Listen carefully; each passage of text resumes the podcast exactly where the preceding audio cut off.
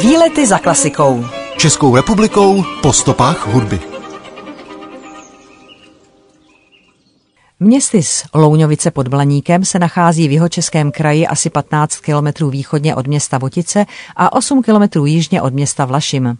Bez zesporu nejslavnějším rodákem tohoto městečka, v němž je evidováno jen něco málo přes třistovky domů, je hudební génius období baroka Jan Dismas Zelenka. Narodil se roku 1679 ve staré dřevěné škole manželům Marii a Jiřímu Zelenkovým jako nejstarší z osmi dětí a byl pokřtěn v místním kostele Janem Ignácem Komenským, synovcem Jana Ámose Komenského.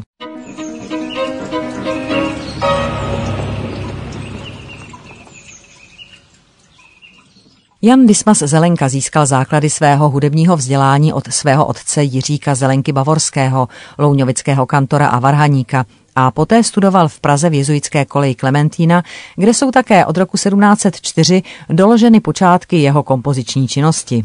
V Praze pobýval Zelenka u svých podporovatelů, svobodných pánů Hartigů. Hrál na violon, tehdy největší a nejhlouběji laděný nástroj stříd violy, tedy obdobu dnešního kontrabasu. V roce 1710 či 11 odešel Zelenka do Drážďan, kde se stal violonistou dvorní kapely Saského kurfiřta a polského krále Augusta II. Silného. V roce 1715 obdržel Zelenka od panovníka spolu s několika dalšími členy kapely finanční podporu na studium v Itálii. Ovšem není nijak doloženo, že by skutečně v Itálii studoval, anebo tam alespoň nějakou dobu pobýval. Jisté je, že pak v letech 1716 až 19 studoval ve Vídni u věhlasného mistra kontrapunktu císařského kapelníka Johana Josefa Fuxe. Není známo, zda Zelenka v dobách drážďanského působení navštívil vícekrát rodné Čechy. Doložen je ovšem pobyt, kdy pro velkolepé oslavy korunovace císaře Karla IV. Habsburského českým králem v srpnu a září 1723 skomponoval, nastudoval a provedl v pražském Klementínu rozsáhlou skladbu k velké alegorické hře o životě svatého Václava Sub olea pacis et palma virtutis a několik dalších orchestrálních skladeb. Další léta Zelenkova života nebyla příliš šťastná.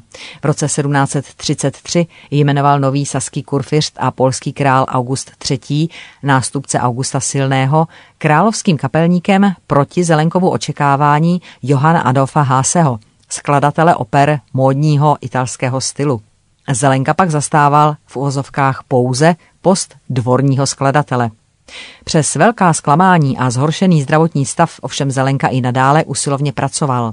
Věnoval se především práci na církevních skladbách a v té době složil 21 mší, z nichž posledních šest, označovaných jako mise ultimé, patří k vrcholům jeho odkazu a katolické církevní hudby vůbec. Dále mimo jiné čtyři rekviem a tři oratoria a řadu dalších skladeb. Jan Dismas Zelenka se už během svého života těšil úctě a uznání svých současníků, především Johana Sebastiana Bacha i Georga Filipa Telemana. Kromě práce komponisty se po celý svůj život věnoval i pedagogické činnosti a vychoval řadu poměrně význačných skladatelských osobností té doby. Zelenka trpěl chronickou srdeční vadou. Zemřel na její komplikace v noci z 22. na 23. prosince 1745 v Drážďanech a na štědrý den ráno byl pochován. Jeho hrob na starém katolickém hřbitově v Drážďanech se nedochoval. Od roku 1996 je zde však umístěn jeho památník.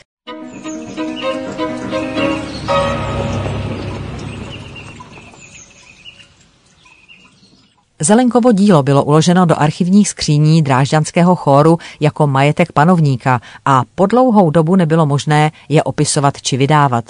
Tento zákaz porušil ale například Bachův syn Wilhelm Friedman Bach, který pro svého otce obsal Zelenkovo magnifikat. Podobu Jana Dispase Zelenky neznáme. Existují dvě podobizny, z nichž jedna by eventuálně mohla patřit Zelenkovi, což ovšem nikdy nebylo potvrzeno.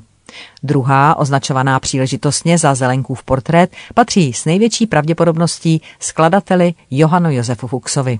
Na tvorbu louňovického rodáka upozornil v době českého obrození historik a spisovatel František Palacký a také skladatel Bedřich Smetana, který studoval jeho díla v Drážďanech, kde zůstaly uloženy originály zelenkových skladeb. Ty bohužel z velké části pak schořely při náletu za druhé světové války.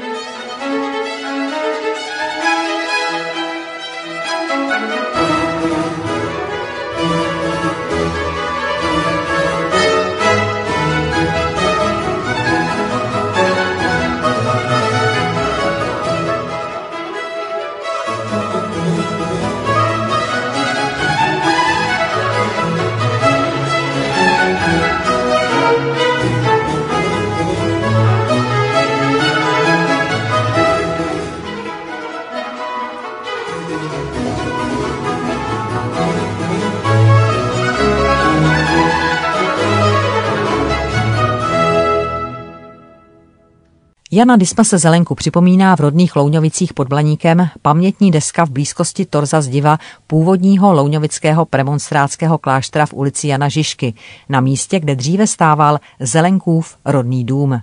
Když se v roce 1979 slavilo třísté výročí skladatelova narození, uctila obec památku svého rodáka slavnostním otevřením koncertního sálu Jana Dismase Zelenky v místním zámku.